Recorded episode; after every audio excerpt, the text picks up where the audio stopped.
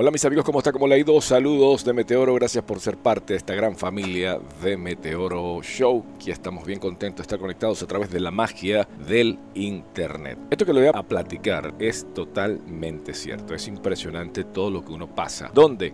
A través de Alaska. Yo hice un video, el video anterior en este canal, y dije, voy a colocarles a ustedes toda la anécdota y suelto el link. ¿Por qué? Si soltaba el link, lo que iba a suceder era que muchísimas personas iban a aplicar, muchísimas personas iban a estar allí y después papadito se iba a sentir mal porque usted se fue a trabajar en un sitio que es un infierno. Pero en vez de ser candela, es hielo. Es horrible. Y les quiero platicar cada uno de esos detalles de lo que se vivió, de lo que él pasó, que usted sea testigo de ese asunto. No quiero que después me diga a mí que no se lo conté. No quiero exagerar nada, se lo voy a contar tal cual como la forma que él lo contó. Le recomiendo que lo escuche muy bien. Este muchacho es de México, él es ciudadano americano, o sea que nació en los Estados Unidos y se fue a México. Sin embargo, él se dio cuenta que todos los mexicanos estaban saliendo para allá porque le daban todo.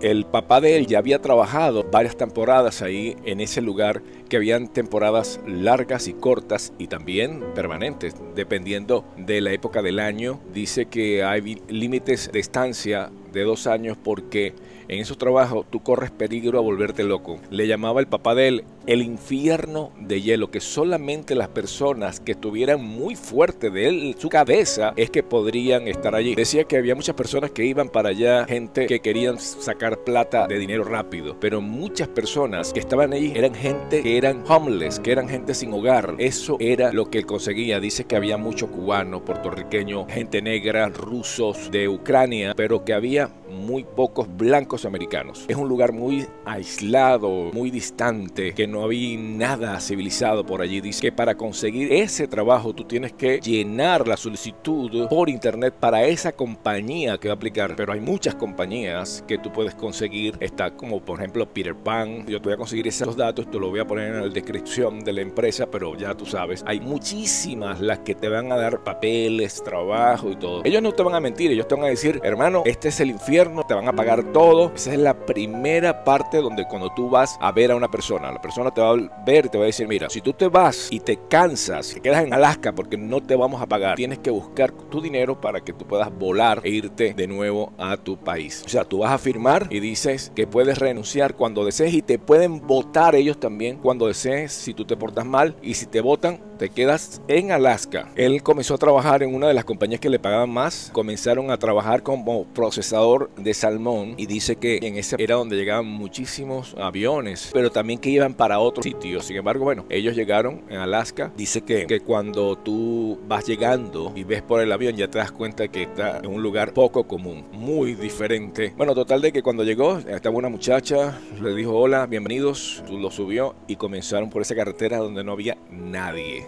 hay que manejar muchísimo cuidado manejando por ahí porque hay arces, hay animales, osos, tanto de que ellos mismos chocaron en ese mismo momento con un arce que no lo mataron, pero solamente lo golpearon. Pero bueno, habían cascadas espectaculares y hermosas con un frío horrible, habían chorros incontrolables y hermoso aquello, aquel elegante y misterioso que si tú uh, llegaste a ver las películas del Señor de los Anillos, ¿no? Eran las mismas cascadas impresionantes que tú ves ahí en esa película. Se queda corto en la belleza, cuando tú lo estás ahí viendo, más te adentras en la nada, te das cuenta de que ese lugar es otro planeta. Es que es hermoso. Cuando entraron en Valdés, en ese lugar, pensó, caramba, estamos llegando a un pueblo fantasma. Era que todo el mundo estaba en el puerto trabajando, porque todo el mundo, la gente está trabajando o van a pescar salmón. Este, era la época del salmón. Cuando se bajó, se impactó muchísimo, porque él no podía describirlo con palabras, porque cuando él se bajó, se dio cuenta que estaba alrededor de toda cosa blanca, impresionante, aquellas montañas que él nunca había visto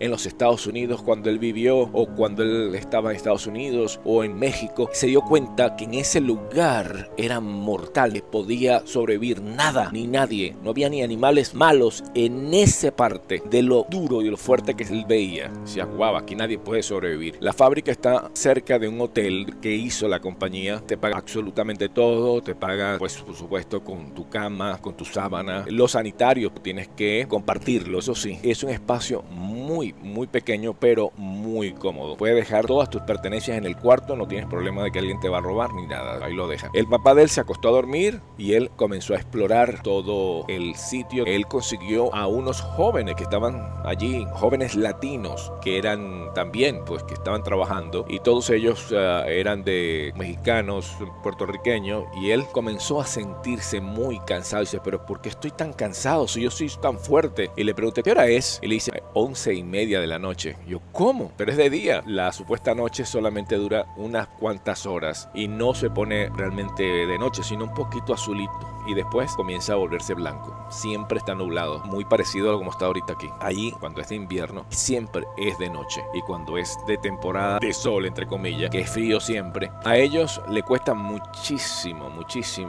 encontrar personal. Entonces ellos te buscan la manera de que vayas a trabajar allá de cualquier forma, algunas veces mintiéndote. Bueno, ellos lo que necesitaban era ganar plata y el papá le dijo, mira, vamos allí, pero acuérdate que lo que tenemos que hacer es sobrevivir porque podemos regresar muertos. Pero ¿cómo va a ser? Él no le entendía hasta que comenzó a trabajar, se dio cuenta de eso. Cuando fui caminando, habían una chica americana hermosa que estaba aprendiendo a manejar y comenzó ella a sacarle plática a él. decía, pero qué cosa tan rara, ¿cómo es posible que esta mujer me está hablando. Eso está raro. Pero se dio cuenta de que la intención del cambio era porque no había muchos jóvenes, mucha gente. Entonces ellas se vuelven locas. Y sobre todo si son latinos, porque le gustan los latinos. Después llegó él y dijo, mira, me voy a ver contigo. Entonces está bien, perfecto. Se hizo amigo de ella. Se vieron después el otro día. Consiguió otras tres mujeres también que estaban platicando con él. Hola, hola. Total de que él se dio cuenta de que las otras mujeres que estaban echándole los perros, un amigo cubano le explicó de que el pueblo de Valdés no hay civilización, no había cantidad de jóvenes, varones y las mujeres, al verlo diferente, al verlo moreno, con, cabello oscuro y de paso, pues era un hombre, sucedió de que le empezaban a buscarles. Son muy hermosas las muchachas y jóvenes, total de que los turistas jóvenes, no voy a decir, bueno, yo tengo 60 años, aplico. no, ahí no, me imagino que no, son mujeres jóvenes que están buscando, ¿qué? Muchachos jóvenes, parte de la sangre, ¿no? Para continuar con la supervivencia. Bueno, total de que él comenzó a trabajar le dieron su uniforme, un traje impermeable, tú tenías que ponerte varias capas de protección, cosa desechable, por cierto, porque el salmón siempre tiene que estar limpio, tú tienes que botar y limpiarte siempre todo de pie a cabeza con algo impermeable que te cubres, te pones una boca, una cuestión esta de respiración, un filtro, no me acuerdo cómo se llama, un ay, se me olvidó, se me escapó. Bueno, algo que te pones en la boca. Una vez que estás allí listo, esto me está diciendo que ya es tiempo de trabajar, perdón, porque voy a ir a trabajar ya. También ellos trabajan con el caviar, con diferentes huevillos, ¿no? Habían sitios diferentes. Por ejemplo, los fish house, nadie quería trabajar en el fish house. Hay empacadores, hay unas personas que pesan los huevos con la báscula muy pequeña. Están otros que limpian, otros que sacuden, otros que quitan los huevos que flotan en el agua. La tarea cualquier persona lo puede hacer. Tanto, pero tanto, se te atrofian los músculos de tanto repetirle el mismo ejercicio por mucho tiempo. Cuando va a entrar el salmón, para que el salmón no se descomponga,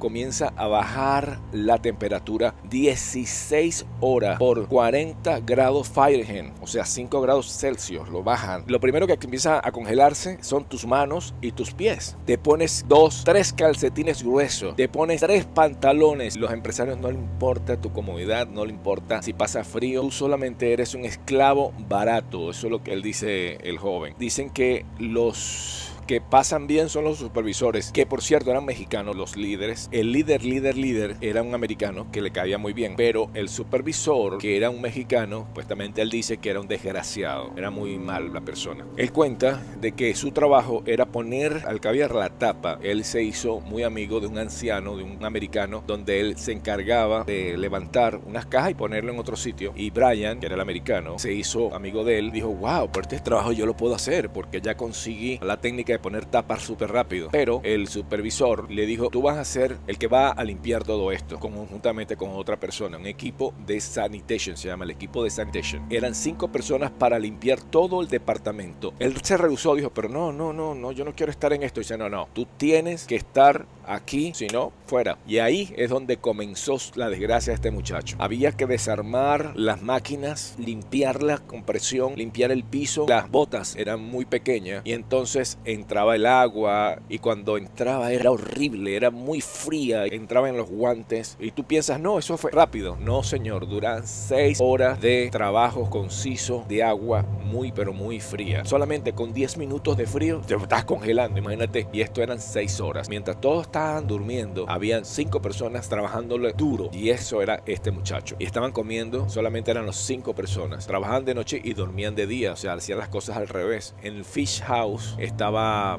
allí, pues en ese lugar que tenía que estar ganando cajas también. En la otra parte eran horas y horas trabajando, 18 horas inclusive, compartiendo todo eso con la limpieza. Era horrible que tenía tanto dolor en sus pies, tenía que moverse, le dolía mucho. Total de que él sentía de que su dolor era tan extenso y el frío extenso. Él dice que la circulación de la sangre estaba siendo afectada, se le estaba congelando. Él dijo, me estoy muriendo. Estaban morados sus pies, morados y eran tanto el dolor y ahí tenía que mantenerse con ese dolor. Perdió el sentido del tiempo. Él no sabía qué hora era, no sabía si trabajaba más o trabaja menos, no tenía noción del tiempo. Era impresionante lo que este muchacho pasaba. No habían parado por muchas horas. A veces te estoy diciendo 18 horas trabajando entre la limpieza, entre agarrar las cajas. Pasaba las semanas aprender a sobrevivir. Él aprendió a no sufrir tanto tratando de buscar de que el agua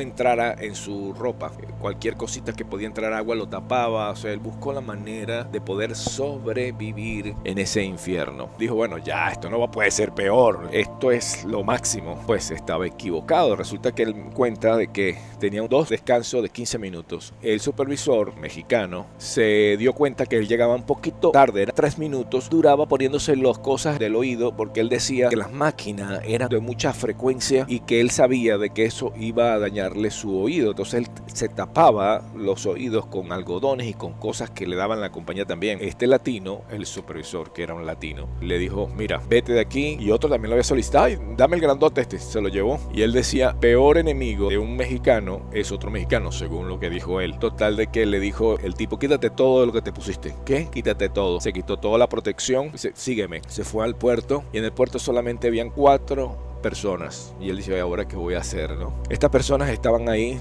trabajando con maquinaria. Él dice, ¿y ahora qué hago? ¿Qué ahora qué voy a hacer yo aquí? El tipo este no le importaba nada, mexicano a otro mexicano. Él decía que los mexicanos que eran jefes, los supervisores, no le caían bien. Parece que le caía mal a la gente porque el tipo era grandote y fuerte. Bueno, total de que el hombre preguntó qué pasó con los otros ayudantes, los otros gente que hacía mi trabajo. Le explicaron de que unos habían muertos, muertos, se habían muerto muertos y otros habían cuiteado. Dijo, no, no, no, yo no me calo esto, yo no puedo hacer esto y se iban. O sea que sufrían mucho. Eran máquinas que succionaba el salmón a tal fuerza de que si te agarraba te mataba. murió la otra persona y el otro cuitió. Cuando eh, incendiaron esa máquina era peor que la otro lado donde él se estaba tapando. Dice que era peor el doble que la otra máquina donde él sentía que era un infierno. El ruido era tan, pero pero tan fuerte. Bueno, la cosa es que es extremadamente horrible en su vida. Dice que una amenaza mortal para tus oídos. Llegó otro chico a trabajar, un chico de papá blanco con mexicano y él estaba muy orgulloso de su descendencia a pesar de que él no sabía hablar español. El trabajo mangueras que vienen con unas grúas y son muy pesadas y peligrosas que cualquier movimiento mal usado por el de la grúa podría hacer daño impresionante. Total de que tú lo pasabas dentro del salmón comienza a succionar todo ese salmón. Tienen que bajar este mexicano con el americano con el otro y tenían que chequear todo lo que falta para succionar. Y ese era tan poderoso de que si tú te descuidabas, te hacía daño, te podía hacer daño en tu cuerpo. Voy a manejar. Bueno, él dice que una vez que ya tú te das cuenta que sientes ese infierno, dice que ya no es importante el dinero, ya lo que quiere es sobrevivir. Ya no te interesa mucho el trabajo. Llorando se sentían que estaban en el infierno no podían renunciar porque si renunciaban, ¿quién le pagaba? Se morían en ese frío, no pagaban ni siquiera el taxi y el de taxi no había, tenías que buscar a alguien que te buscara. Prácticamente era como una especie de esclavitud. La gente del pueblo se burlaban del salario de ellos porque ellos lo ganaban muy poquito, pero muy poquito. Y la gente del pueblo le decía, pero ¿por qué trabajan allí? Vénganse por este lado. Pero como no podías hacer más nada porque si tú no tienes papeles te tienes que quedar ese sitio, ¿no? Además también hiciste un contrato. Otro que murió fue que se cayó en el contenedor. Hay agua allí. Tú dices, bueno, no hay problema, si caes en el agua no hay problema. Mira, era tanto el frío que si tú te caías era bajo cero el salmón, la sangre y todo eso. Si tú te llegas ahí era como una especie de arena no era agua, era como arena movidiza que te morías porque te hundías, no podías ni flotar, horrible. Tierra movediza que cuando tú caías te hundías y no podías sostenerte. Pero peor era cuando estaba vacío porque era tan grande que si te caías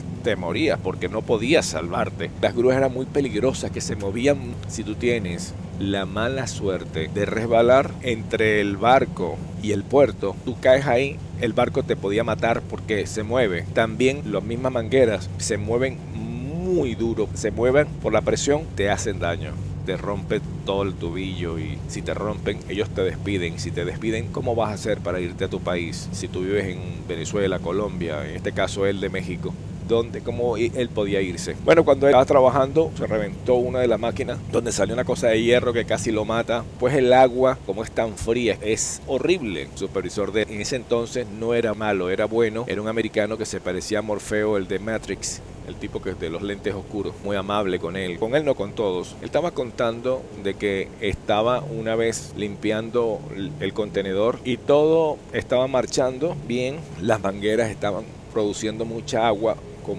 mucha rapidez. Y día estaba como de costumbre y dice, bueno, pásanos más rápido, que fue uno de los errores que el que lo pidió. Dale, dale, dale. El líder grita, pare la máquina. Y entonces el otro para la máquina. Pero en una ocasión le dijo, para la máquina. Y seguía y seguía y gritaba y gritaba el líder y comenzó a salir, salir, salir. Para la máquina, sálganse, sálganse. El líder estaba afuera, ¿no? Pero estaba entre el tipo del operador y, y ellos. Comenzó a subirse el agua. El agua, tú dices, ¿qué importa? Agua. Agua congelada, te mueres, te toca y te mueres. Entonces empezó a subir y él estaba asustado y había una puertita pequeña que no podías entrar allí porque es como una especie de abismo. Había miles de pescados. Era solamente un respiradero, no es para personas. Que es lo peor que tú podías estar cuando tú haces un contrato con el diablo. Él decía, ese trabajo es que hacer un contrato con el diablo. Una vez que entró en ese lugar, que entró el agua, lo tocó, sintió como si alguien lo reventara, lo, lo jalara, comenzó a sentir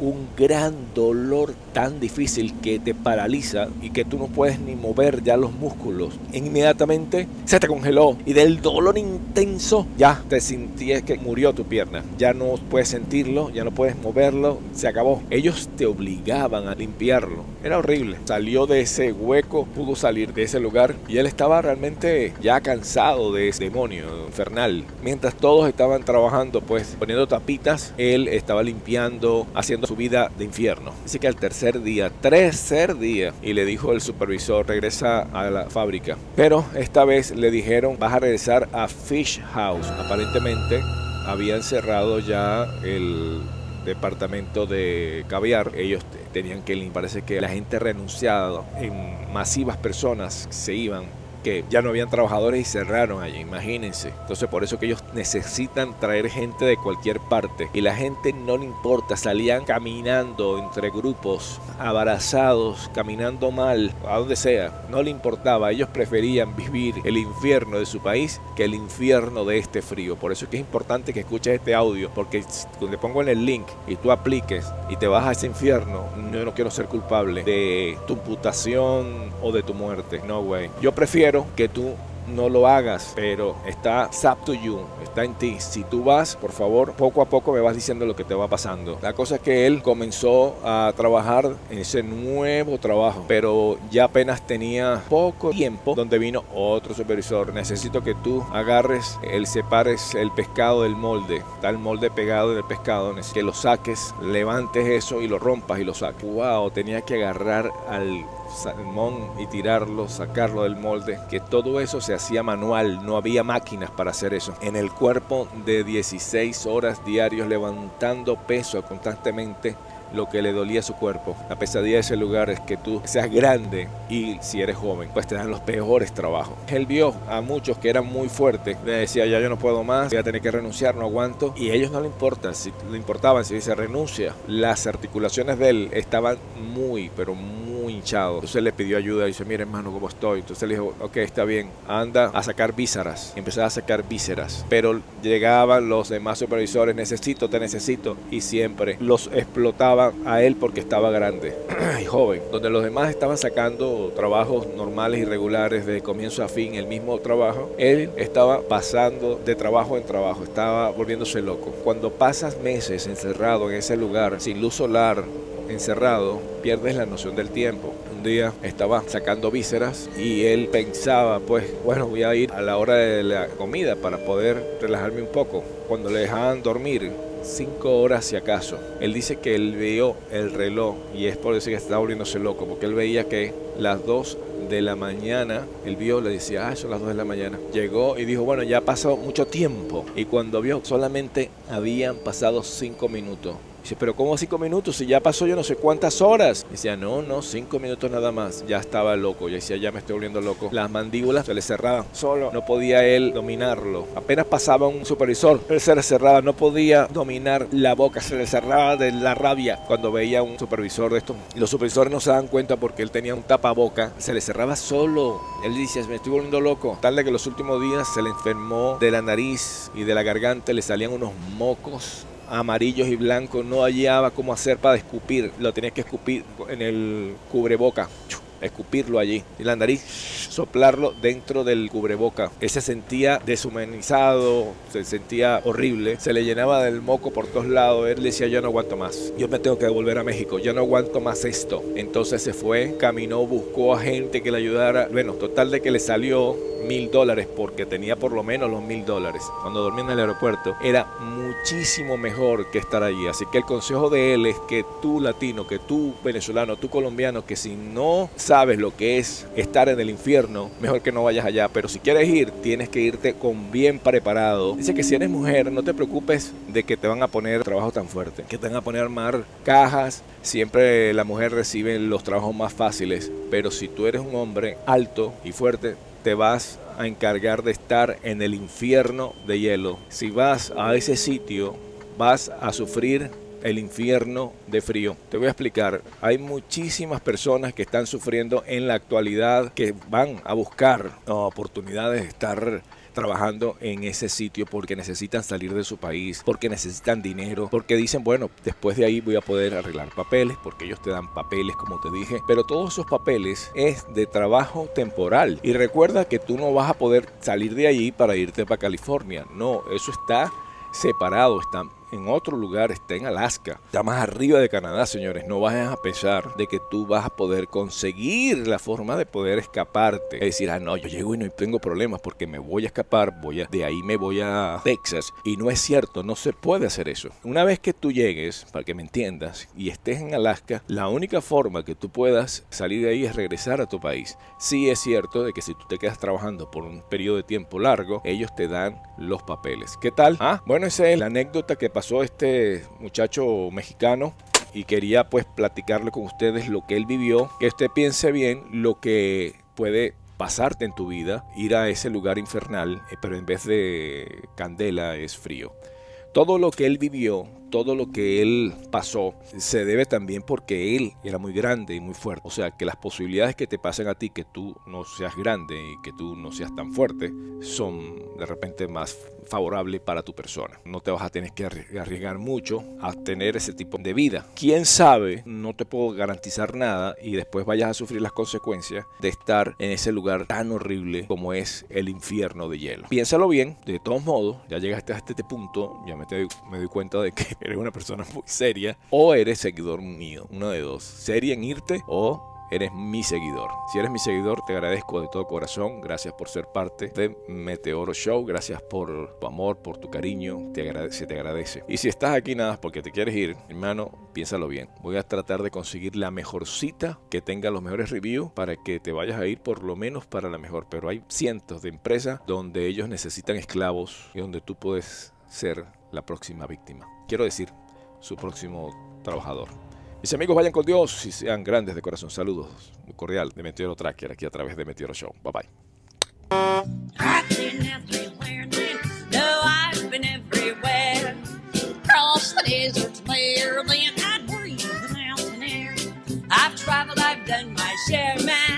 I've been everywhere.